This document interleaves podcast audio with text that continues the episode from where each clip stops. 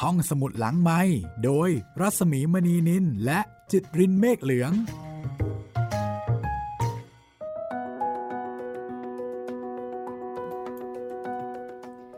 สวัสดีค่ะต้อนรับคุณผู้ฟังเข้าสู่รายการห้องสมุดหลังไม้นะคะ กับดิฉันรัศมีมณีนินและคุณจิตรินเมฆเหลืองค่ะ สวัสดีครับพี่หมีครับเราก็ยังคงอยู่ที่ประเทศกัมพูชานะคะ แต่ว่า ไม่ใช่ปัจจุบันนะคะ เมื่อ 70 ปีที่แล้วค่ะ ครับ แล้วก็ตอนที่แล้วเราค้างกันไปที่จดหมายครับพี่ อ่า ค่ะ จดหมายที่เอ่อทางด้านของหม่อมราชวงศ์คือกริชปราโมทนะคะ ส่งจดหมายหรือว่าส่งสารไปถึงพันโทชวนในเช้าวันหนึ่ง ขอเข้าไปพบเพื่อว่าจะได้พูดคุยกันตามธรรมเนียมนะคะ แล้ววันนี้ค่ะ จะมีข่าวสารมาจากพันโทชวนแล้วล่ะค่ะ จะเป็นอย่างไรนั้นนะคะ และจะทำให้มีโอกาสได้เจอเจอกับพันโทชวน หรือที่เคยเรียกว่า ดาบชวนหรือไม่ โอ้ก็น่าสนุกดีเหมือนกันนะคะ และวันนี้นะคะ คนที่จะเอาจดหมายมาให้ ก็จะเป็นนายทหารหนุ่มน้อยคนหนึ่ง ซึ่งทำหน้าที่เป็นเหมือนกับอะไรล่ะ เป็น messenger ใช่ไหมไม่แน่ใจว่าในจดหมายนี่จะมีข้อความเกี่ยวข้องกับอะไรนะพี่ เดี๋ยวจะให้คุณจิตรินอธิบาย เล่าให้ฟังกันละกันนะคะ ว่าในจดหมายน้อยนั้นๆเนี่ยจะบอกอะไรกับเราบ้างค่ะ และรายการห้องสมุดหลังไม้นะคะ ก็ยังคงเจอเจอกับคุณเหมือนเดิมนะคะ วันจันทร์ วันพุธ แล้วก็วันศุกร์แล้วก็รวมถึงทาง YouTube ด้วยนะคะ มีคุณผู้ฟังถามถึงเหมือนกันว่าทาง YouTube เรื่องใหม่ๆ เนี่ย จะมีเมื่อไหร่ยังไงคะคุณจิตรินคะจริงๆ ถ้าถึงตอนที่วันที่อัดนะครับ ก็คงมีตอนใหม่ไปแล้วนะครับ แต่ว่าถ้าถึงตอน ถ้าเป็นตอนที่ออกอากาศก็ น่าจะเป็นตอนเก่าๆ ที่เรา อัพไปนะครับ ก็นี่ถ้าเป็นตอนที่ออกอากาศก็คือเพิ่งเพิ่งจะพ้นสงกรานมาพอดี น่าจะยังเป็นช่วงของเมาส์โลถูกกว่าอยู่นะครับสำหรับ YouTube ไม่แน่ใจว่าช่วงนั้นจะเป็นเรื่องอะไรเหมือนกันนะครับ แต่ว่าตั้งแต่เดือนเมษายนมาก็ YouTube กลับมาแล้วนะครับ แจ้งอย่างนี้แล้วกันครับ แจ้งแก่ชาว YouTube นะครับ สะดวกที่จะฟังทาง YouTube คือทางไหนได้เลยได้หมดถ้าสดชื่นนะคะ ทางแอป หรือว่าทางเว็บได้หมดเลยค่ะมี 3 ทางนะคะตอนนี้ ครับผมทางเว็บไซต์ทางแอปพลิเคชัน แล้วก็ทาง YouTube นะครับ แต่ว่าถ้าเป็นตอนใหม่ๆ ก็ทุกวันจันทร์วันพุธแล้วก็วันศุกร์ทางเว็บไซต์แล้วก็แอปพลิเคชันนะครับ แล้วก็สำหรับหนังสือเล่มนี้นะคะ ทกเขมรค่ะหม่อมราชวงศ์คึกฤทธิ์ปราโมทขอบคุณหม่อมหลวงวิสุมิตราปราโมททายาทของหม่อมราชวงศ์คึกฤทธิ์นะคะ อนุญาตให้เรานำมาอ่านนำมาเล่า ให้คุณผู้ฟังได้ฟังกันค่ะ และโดยเฉพาะในเรื่องนี้นะคะ เรื่องของเขมรเรื่องของวัฒนธรรมวิธีคิดของชาวกัมพูชา เมื่อประมาณ 70 ปีที่ผ่านมาปี 2496 ค่ะครับก็ยังคงเป็นอะไรที่น่าสนใจนะคะ แม้ว่าอาจจะมีเปลี่ยนแปลงอะไรไปบ้าง แต่หลายสิ่งหลายอย่าง ก็ยังคงเหมือนเดิม โดยเฉพาะในเรื่องของวัฒนธรรม โบราณสถานนะคะ ประวัติศาสตร์ แต่บริบทจะเปลี่ยนไปแค่ไหนอย่างไรก็ให้คุณผู้ฟังนะคะ ได้ลองฟังจาก ทกเขมรค่ะ เอาละวันนี้ EP ที่ 10 นะคะ ซึ่งทุกคนลุ้นมากเลยนะคะ ตอนที่บอยเอาจดหมายมายื่นให้ จดหมายฉบับนั้น มีใจความว่า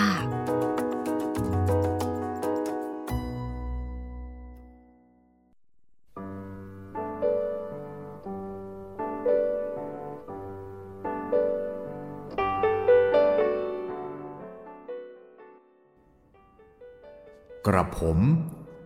นายร้อยตรีชาตรีทิพย์นายทหารเอกเทศเขมร มาขอพบกับท่าน เพื่อเรียนถึงท่าน เกี่ยวกับท่าน พันโทดาบชวนเข็มเพชร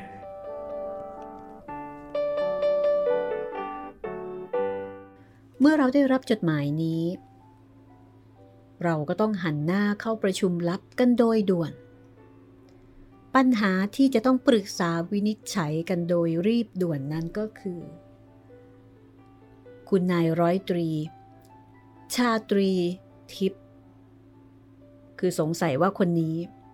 แกเป็นนายทหารอะไรกันแน่ แกจะเป็นนายทหารเอก หรือนายทหารเอกเทศ ถ้าเป็นนายทหารเอกจริง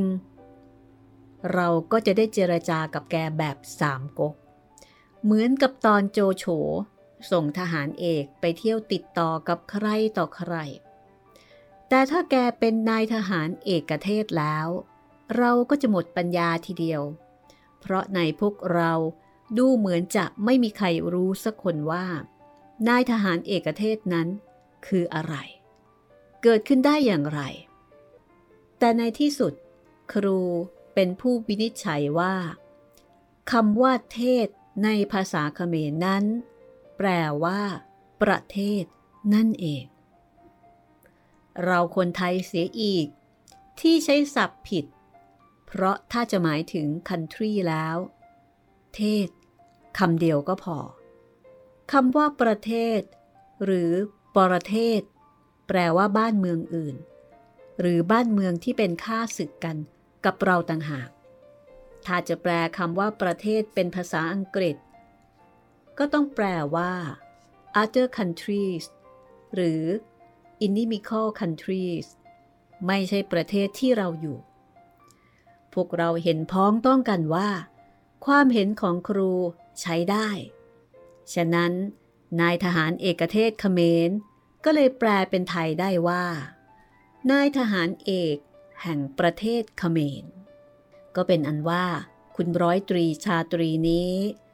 แกเป็นนายทหารเอกชนิดใหญ่เอาการทีเดียว เมื่อตกลงกันได้อย่างนี้แล้ว หม่อมราชวงศ์คือกริชปราโมทท่านก็บอกว่า ผมก็นั่งวางท่าเป็นสุนกวนต้อนรับทหารเอกต่างเมือง มีครู คุณประหยัด คุณประยูน เป็นที่ปรึกษาทั้งปวง แล้วผมก็สั่งให้บอยไปเบิกตัวนายทหารเอกเมืองเขมรเข้ามา เด็กหน้าซื่อๆอายุคราวลูกคราวหลานคนหนึ่ง เดินเข้ามาคำนับ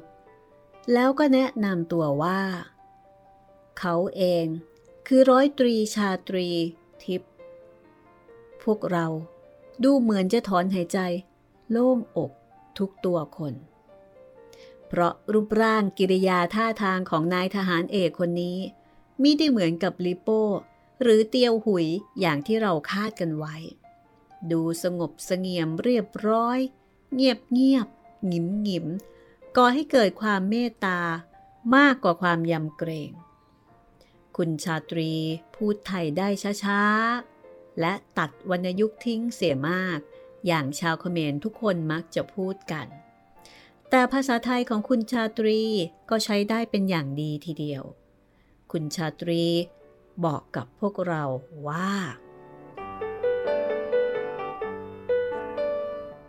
ท่าน หรือดาบชวนไม่อยู่ เพิ่งยกทัพไปช่วยรัฐบาล ปราบปรามพวกเขมรอิสระ ที่กระด้างกระเดื่องเสียเมื่อเช้า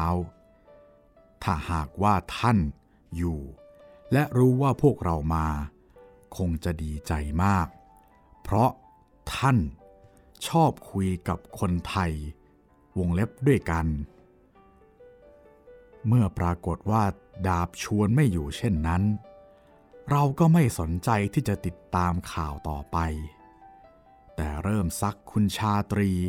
ถึงเรื่องต่างๆที่เราได้พบเห็นในเมืองเขมร ซึ่งเรายังไม่เข้าใจ เรื่องแรกก็คือ เรื่องเครื่องแบบทหารเขมร ซึ่งเราเห็นใช้หมวกต่างๆกัน คือมีหมวกเบเล่แบบฝรั่งเศส ติดตราหมวกเป็นรูปหนุมาน แต่สีของหมวกนั้นดำบ้างน้ำเงินบ้าง เขียวบ้างและแดงบ้าง หมวกของคุณชาตรีนั้น แดงแปรดเพียงบาดตาทีเดียว คุณประยูนผู้ที่สนใจในเครื่องแต่งกาย และเครื่องแบบของชาวเขมร จึงได้ตั้งคำถามเอากับคุณชาตรีหลายอย่าง จากคำตอบของคุณชาตรีนั้น เราก็ได้ทราบว่า ทหารหมวกเขียวนั้น เป็นทหารแนวหลัง ส่วนทหารหมวกแดงแบบคุณชาตรีเองนั้น เป็นทหารหน้ากล้าตาย แต่ทหารหมวกสีอื่นๆนั้น คุณชาตรี อึกอักอยู่ครู่หนึ่ง แล้วก็ตอบว่า ผมก็ไม่รู้เหมือนกัน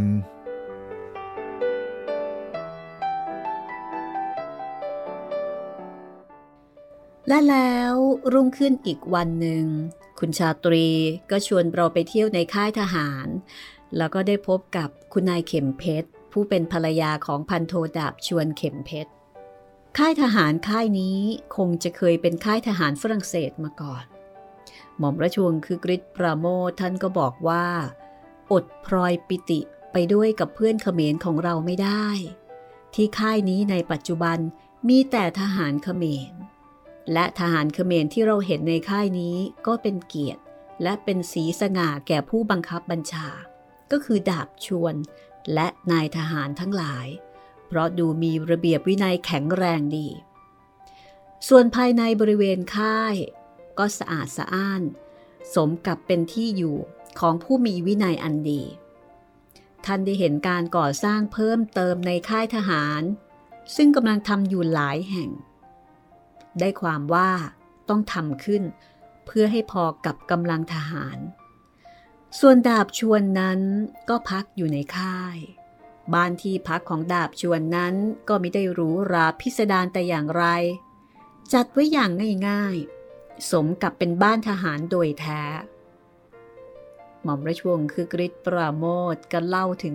คุณนายเข็มเพชรภรรยาของดาบชวนหรือว่าพันโทชวน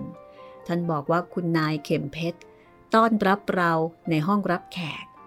ซึ่งมีโต๊ะเก้าอี้ไม้ธรรมดาชุดหนึ่ง ระหว่างที่สนทนาปราศัย ถามทุกสุขกันนั้น ก็มีคุณชาตรีและนายทหารหนุ่มๆ มานั่งคุยด้วย มีการเปิดน้ำหวานสีต่างๆ รับรองกันตามธรรมเนียม และมีบุหรี่ที่ใส่พานมาเลี้ยงนั้น ก็มีหลายซองซองหนึ่งก็ตราแปลกไป แต่รสชาตินั้นก็เหมือนเหมือนกันทุกซอง เพราะเป็นบุหรี่มวนด้วยยาฉุนแบบฝรั่งเศส คุณนายเข็มเพชร แต่งกายแบบสุภาพสตรีชาวเขมร คือนุ่งผ้าถุงแพรสีดำใส่เสื้อขาว นอกจากนั้นก็ไม่มีอะไรที่แปลกไปจากแม่บ้านไทยธรรมดาสามัญเลย อัธยาศัยไมตรีในบ้านนั้นทำให้เราเผลอตัวนึกว่าอยู่เมืองไทยไปบ่อยๆ เนื่องด้วยดาบชวนไม่ได้อยู่ในวันนั้น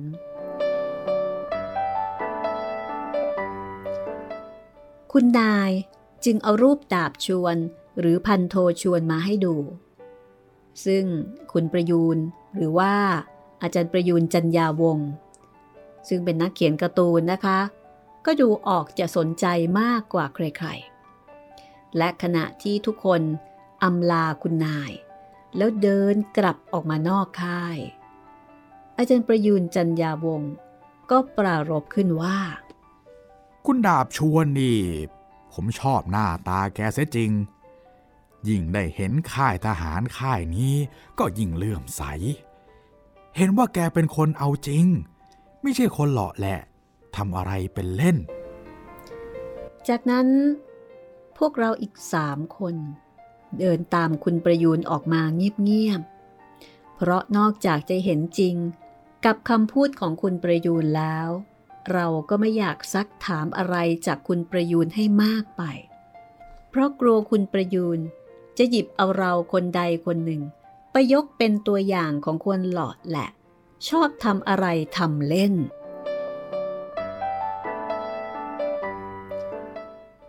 เอาละค่ะ แล้วก็ในบทนี้นะคะ เราก็ได้รู้จักดาบชวน หรือพันโทชวน ซึ่งได้ดิบได้ดี ไปเยอะเลยทีเดียวนะคะ จากดาบกลายมาเป็นพันโท เรียกว่ามีสง่าราศี มียศถาบรรดาศักดิ์แต่ก็ยังใช้ชีวิตปกติธรรมดาเหมือนกับนายทหารโดยทั่วไปนะคะ แล้วก็ตอนจบก็มีทำตัวหนานะคะ ตอนที่บอกว่า กลัวคุณประยูนเนี่ย จะหยิบเอาเราคนใดคนหนึ่ง ไปยกเป็นตัวอย่างของคนเลาะแหละชอบทำอะไรทำเล่น อันนี้เราก็ไม่สามารถจะเดาได้เหมือนกันนะคะว่า มีอะไรนะ มีนัยยะ หรือว่ามีเซลเซลใครบางคนในช่วงนั้นพังหรือเปล่านะคะ ก็คงจะเป็นท่านสักท่านแหละครับ ซึ่งถ้าเกิดว่า 70 ปีก่อนเนี่ย ทุกคน คือคนที่อ่านงานของหม่อมราชวงศ์คือกริชปราโมทนะคนที่เป็นนักอ่านอ่านคอลัมนิสของท่านเป็นประจำเนี่ยก็ต้องรู้แหละว่าอันเนี้ยหมายถึงใครนะคะไอ้ความหล่อและชอบทำอะไรทำเล่นประมาณนี้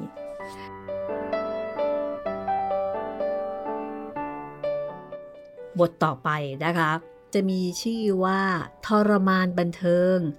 จากเสียมเรียบ ถึงพนมเปญค่ะ ชื่อบทน่ากลัวมากครับ ทรมานบันเทิง นั่นนะสิ แต่จริงๆก็มีความบันเทิงด้วยนะ ครับ แต่ว่าแอบทรมาน หรือมีความทรมานแต่แอบบันเทิง ไม่รู้ว่าเน้นคำไหนเป็นพิเศษนะครับ ไม่รู้ว่าแอบอะไร แต่เอาเป็นว่าจากเสียมเรียบค่ะ เราก็จะไปพนมเปญ ซึ่งก็คือเมืองหลวงของกัมพูชานะคะ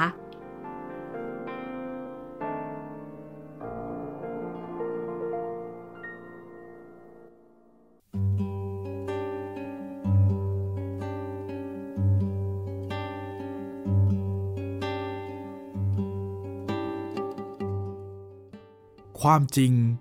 ถ้าหากว่าพวกเราจะไปให้ถึงพนมเปญกันด้วยเครื่องบิน ก็คงจะถึง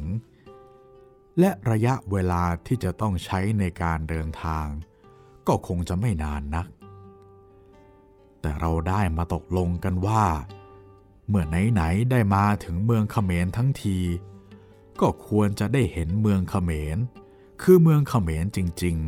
ๆ ที่ตั้งอยู่บนแผ่นดิน และเห็นในระยะใกล้ชิด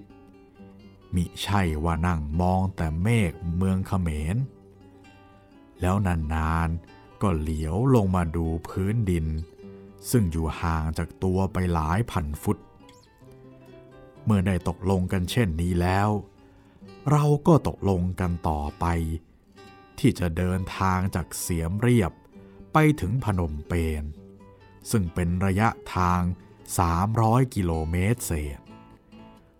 ด้วยรถยนต์ประจำทาง ซึ่งเดินติดต่อระหว่างสองเมืองนั่น ก่อนที่จะออกเดินทาง วันหนึ่งหรือสองวัน เราได้แวะไปดูรถประจำทางที่จะเป็นพาหนะของเรา ขณะที่เขาจอดไว้ริมแม่น้ำและกำลังล้างรถกันอยู่ รถประจำทางสายนี้เป็นของจีน และมีตัวอักษรเขียนบอกยี่ห้อไว้ เป็นภาษาจีน ภาษาเขมร และภาษาฝรั่ง จะเป็นยี่ห้ออะไร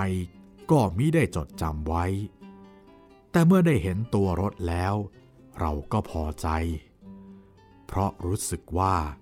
สะอาดสะอ้านดีอยู่ รถที่จะไปนี้ เป็นรถขนาดใหญ่ เหมาะที่จะเดินทางไกล ที่นั่งคนโดยสาร เขาทำไว้เป็นแถวตามขวางของขันรถ แถวหนึ่ง นั่งได้ประมาณห้าคนอย่างสบาย และหกถ้าจะเบียดกันหน่อย มีประตูเปิดขึ้นลงได้ที่ข้างรถสำหรับทุกแถว แต่จะเดินไปมาหากันในรถนั้นไม่ได้ สัมภาระต่างๆนั้น เขาบรรทุกไว้บนหลังคารถ จะมีอยู่ในรถก็เฉพาะ กระเป๋าเล็กๆ น้อยๆ ที่ผู้โดยสารถือติดมือขึ้นไป เมื่อเราไปจองที่ซื้อตัว๋ว เขาก็ยกที่นั่งต่อจากคนขับให้ทั้งแถว ได้เห็นแล้วทำให้นึกไปว่า การเดินทางนี้คงจะไม่ลำบากนัก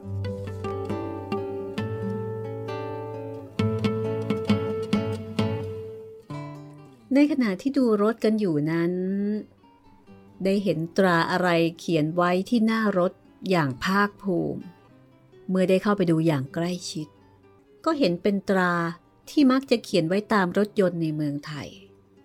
บอกให้รู้ว่า รถนั้นได้มาจากการช่วยเหลือทางเศรษฐกิจของอเมริกัน ผิดกันแต่ที่ในเมืองเขมรนนั้น มีธงอเมริกันคู่กับธงชาติเขมร หม่อมราชวงศ์คือกริชปราโมทท่านบอกว่าดูดูแล้วก็เอกใจ เพราะถ้าหากรถนั้นเป็นของที่อเมริกาส่งมาช่วย เหตุไหน จึงมาเขียนยี่ห้อเป็นของจีน และเอาออกวิ่งรับคนโดยสารหาสตังขณะที่เห็นนั้นก็มีรถจอดอยู่หลายคัน เหลียวไปมองดูคันอื่น ก็เห็นมีตราเช่นเดียวกันแบบนี้ทั้งสิ้น ท่านก็บอกว่าหนักใจขึ้นมาทันที ก็ต้องเที่ยวสืบถามดู ก็ได้ความจากผู้รู้ว่า ตราเช่นนั้นเมืองเขมร เขาเห็นว่าสวยดี หากใครมีติดรถแล้วก็เป็นโก้ เหมือนกับเครื่องประดับรถต่างๆ ที่เจ้าของรถในเมืองไทยชอบซื้อหามาติด เจ้าของรถประจำทางนี้ เขาก็ซื้อรถมาตามปกติ มิใช่ว่าได้มาด้วยความช่วยเหลือใด ๆ แต่เมื่อเห็นว่า ตรานั้นโก้ดี เขาก็เอาประดับรถเข้าไป ดูๆไปแล้วก็เป็นการกระทำอย่างหนึ่งที่ไม่มีใครได้รับความเสียหาย เพราะเจ้าของรถก็สบายใจ ที่รถของตนมีตราติด ส่วนอเมริกาก็น่าสบายใจ เพราะมีรถยนต์ที่วิ่งออกเต็มไป บอกให้คนรู้ว่า อเมริกาช่วยมาแล้ว ทั้งที่มิต้องช่วยเหลืออย่างไร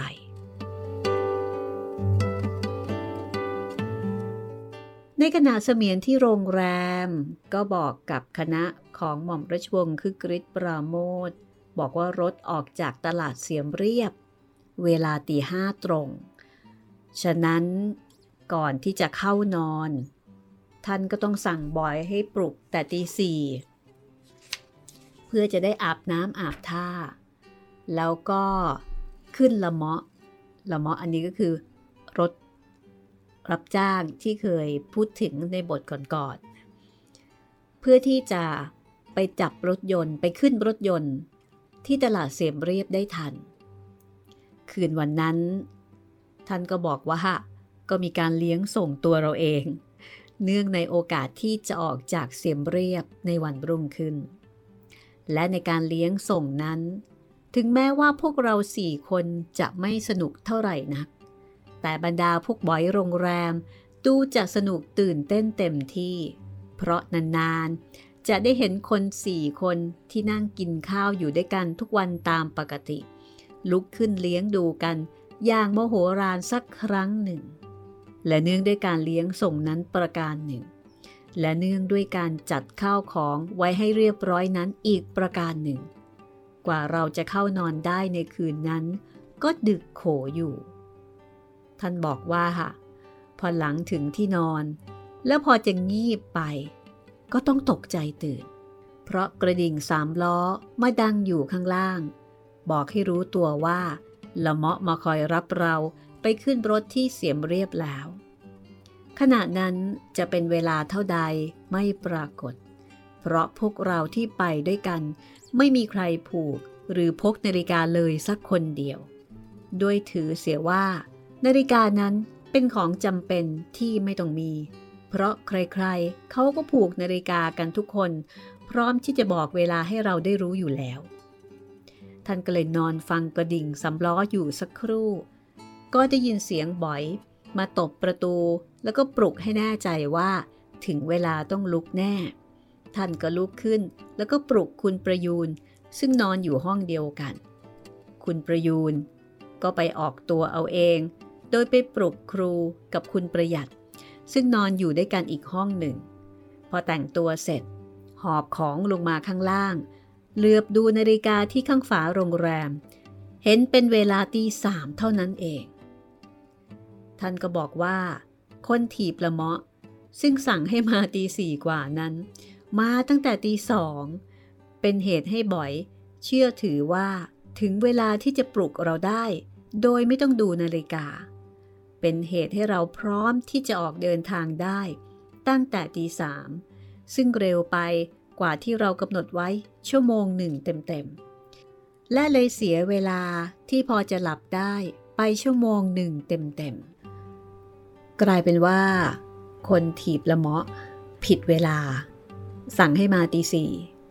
ดันมาตั้งแต่ตีสอง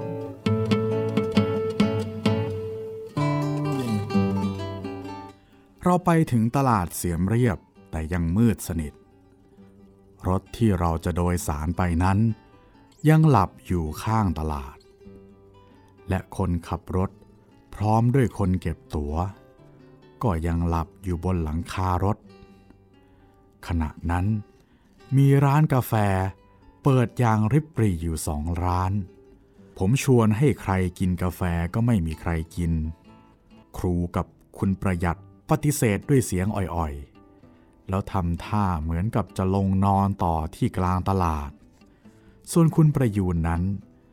มีทัศนะในทางดีและกว้าง วาดภาพระยะทางข้างหน้า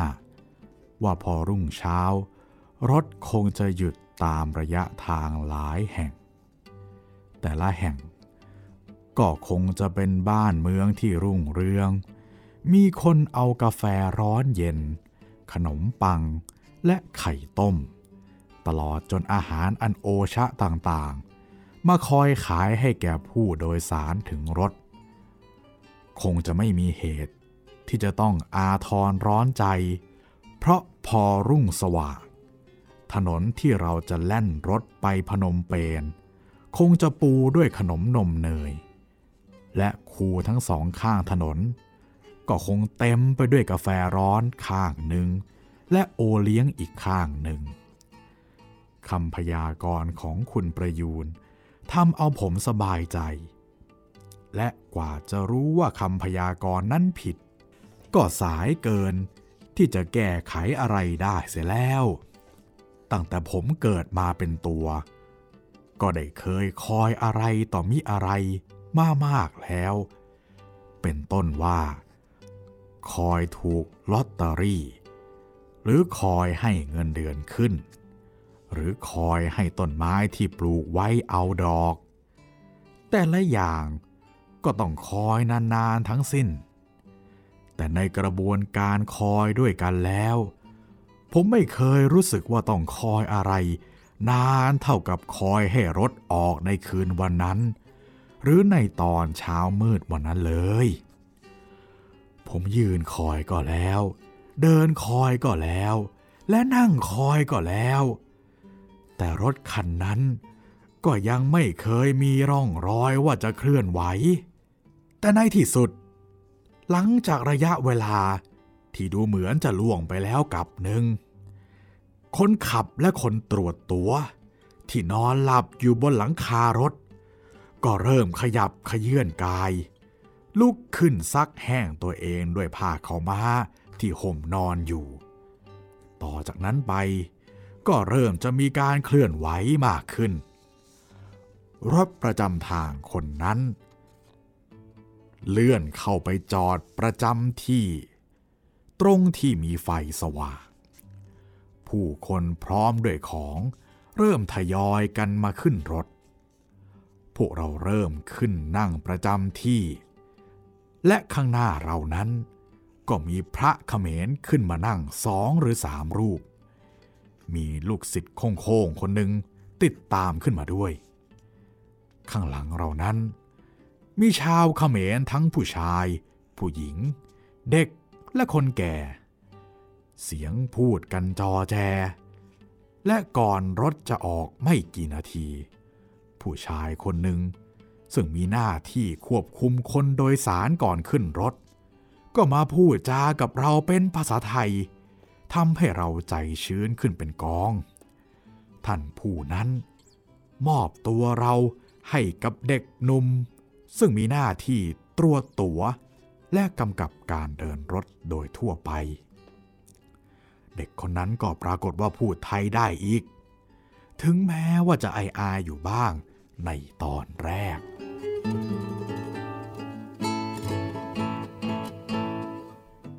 ทั้งคณะขึ้นนั่งบนรถ ก็นั่งอยู่ตั้งนาน รถถึงได้ติดเครื่อง ทุกคนก็ ถอนหายใจด้วยความโล่งอก แต่ก็เปล่า รถยังไม่ออกวิ่ง การติดเครื่องนั้น จะเพื่ออุ่นเครื่อง หรือเพื่อลองเครื่อง หรือเพียงคนขับแก้เหงาเล่นเฉยๆ เราก็ไม่มีทางที่จะรู้ได้เลย แต่เมื่อติดเครื่องไปได้พักหนึ่ง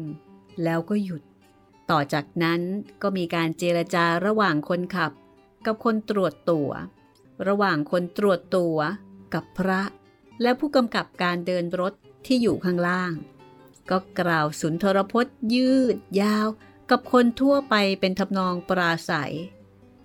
หลังจากเวลาที่ได้ล่วงเลยอีกประมาณกับหนึ่งรถนั้นก็ติดเครื่องเสียงดังเอิกกระเริกขึ้นมา โดยที่ไม่รู้ตัวเลย และเมื่อเรานึกว่า คงจะเป็นการฉลองเครื่องครั้งที่สอง รถคงจะออกไม่จริง คนขับก็เข้าเกียร์เสียงโครมคราม และรถก็พุ่งออกไปในความมืด และเมื่อได้แวะสถานีตำรวจอีกครู่หนึ่งด้วยข้อราชการอันใดไม่ปรากฏ รถนั้นก็ออกแล่นฝ่าความมืดต่อไป บนถนนเสียมเรียบพนมเปญเรานั่งหลับมากกว่าตื่น ในระหว่างที่พระอาทิตย์ยังไม่ขึ้น บางครั้ง เราก็รู้สึกว่า รถหยุดลง และมีใครมาโผล่หน้าดูตามหน้าต่างรถทำนองว่าจะตรวจดู แต่เราก็มิได้สนใจ เพราะความง่วงที่ค้างสต็อกมาตั้งแต่เมื่อคืน เป็นอุปสรรคต่อความสนใจในสิ่งแวดล้อมต่างๆ รถนั้น วิ่งไปเรื่อยๆ ด้วยความเร็วอันสูงแบบรถประจำทาง และก็ยังมีหยุดลงบ้างเป็นระยะระยะอย่างที่ได้สังเกตไว้ ผู้คนที่นั่งมาในรถ ก็เงียบซุ้มเสียง เพราะดูเหมือนจะหลับมาด้วยกันทั้งรถ เว้นแต่คนขับ ซึ่งนอนมาเต็มอิ่ม อย่างที่เราได้เห็นมากับตา เรานั่งหลับบ้างตื่นบ้าง มาจนสาย พระอาทิตย์ขึ้นสว่างแล้ว เราจึงเริ่มเหลียวมองดูภูมิประเทศรอบๆตัว และภาพท้องไร่ท้องนาป่าละเมาะที่เราได้เห็นนั้น ก็มิได้ผิดแพกไปจากทิวทัศน์ในเมืองไทย จะผิดกันก็แต่บัวควายผู้คนที่แลเห็นเดินอยู่นั้น ดูเหมือนจะเดินช้ากว่า น้ำที่ไหลรินอยู่ตามแม่น้ำลำคลอง ก็ดูเหมือนจะไหลช้ากว่า และลมที่พัดผ่านท้องทุ่งนานั้น ก็ดูเหมือนจะพัดช้ากว่า และค่อยๆ กระทบต้นอ้อต้นแขม ข้างทุ่งนาเบาๆ และช้าๆ อย่างเกรงใจภูมิประเทศเหล่านี้ ถ้ามองปราดเดียวด้วยสายตา ก็จะต้องนึกว่าเหมือนเมืองไทย แต่ถ้าดูให้นานๆ ใช้ความพินิษพิจารณาพอสมควร ก็ต้องบอกกับตัวเองว่า ไม่ใช่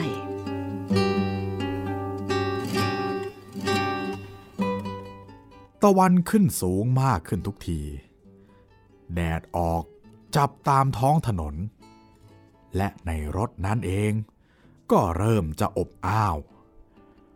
เราเหลียวดูหน้ากันอย่างอิดโรย ไม่มีใครกล้าพูดกับใครมาก เพราะกลัวจะเกิดผิดใจกันเสียเปล่าๆ ทั้งนี้ด้วยเหตุที่ต่างคนต่างก็รู้สึกหิว และต่างคนต่างกลัวโมโหหิวของอีกคนหนึ่ง เราพูดกันพึมพำเป็นภาษาไทยสองสาคำในเรื่องดินฟ้าอากาศโดยทั่วไป พระผู้ใหญ่ที่นั่งอยู่ข้างหน้ารูปหนึ่ง เอียงหูฟังอย่างสนใจ แล้วก็หันมากวาตาดูพวกเราทั้งสี่คน ท่านมองผ่านผม คุณประยูนและคุณประหยัด ไปอย่างไม่สนใจชะรอยจะเห็นว่ายังเด็กไป แต่พอสบตากับครู ซึ่งเป็นผู้ใหญ่รุ่นราวคราวเดียวกับท่าน ก็เล่นตาด้วย เป็นเชิงปฏิสันฐานด้วยสายตา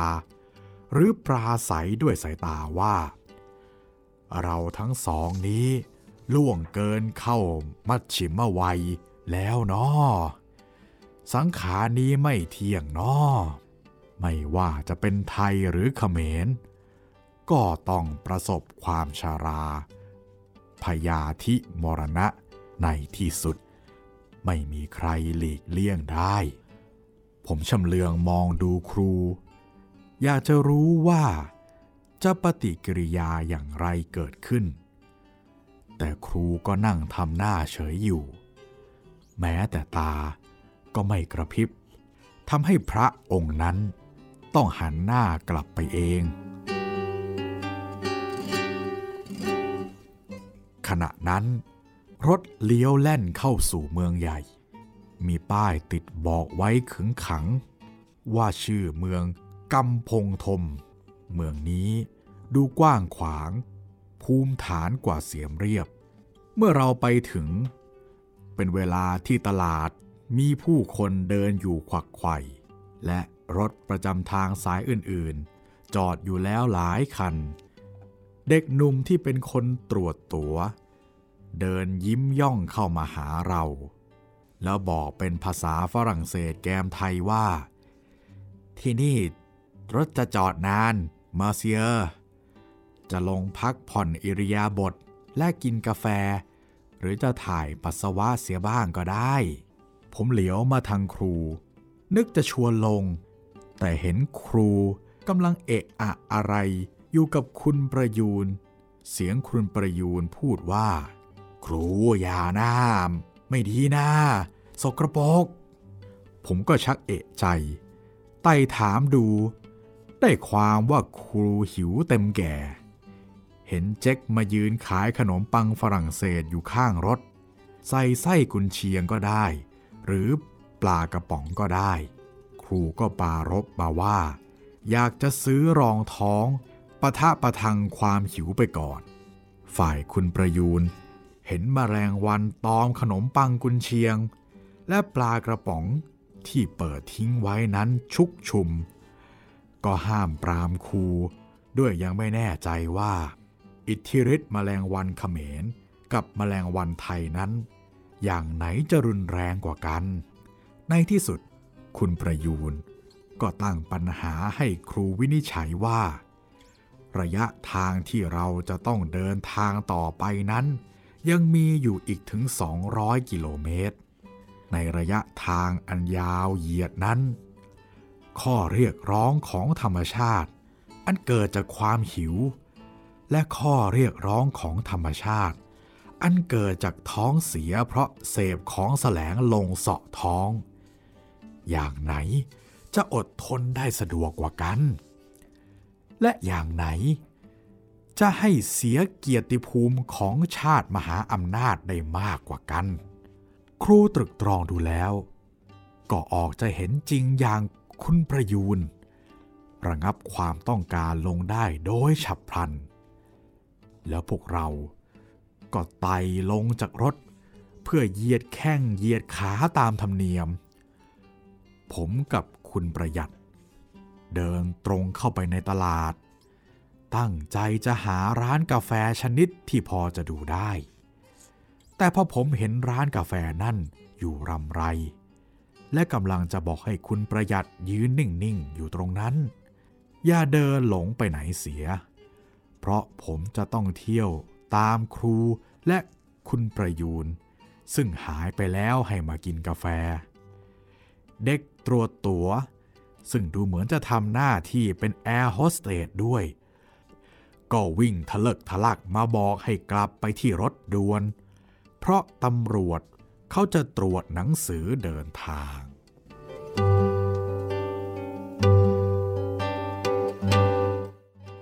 เอาเป็นว่า เดี๋ยวเราคงจะต้องพักกันก่อนก็แล้วกันนะคะ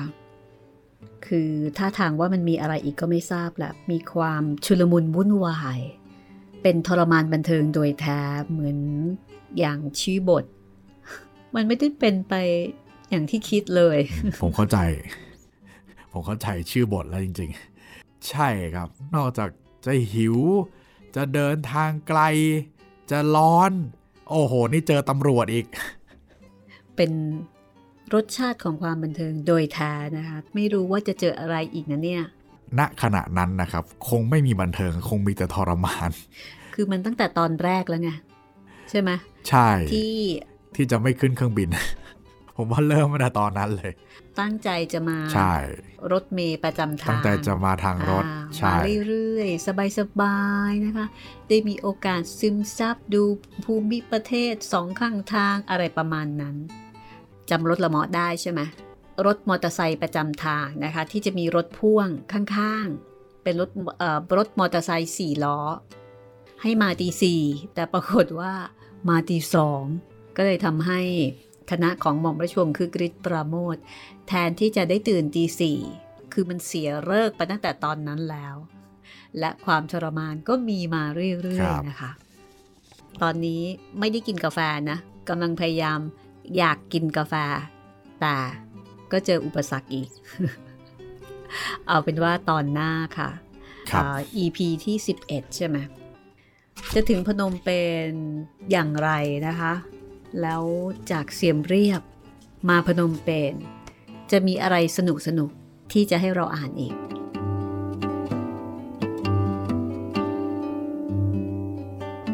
ห้องสมุดหลังไม้ลาไปก่อนนะคะเจอเจอกัน EP หน้า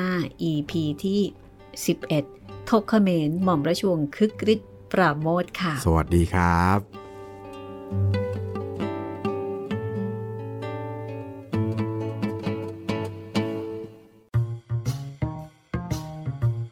ห้องสมุดหลังไม้โดยรัสมีมณีนินและจิตรินเมฆเหลือง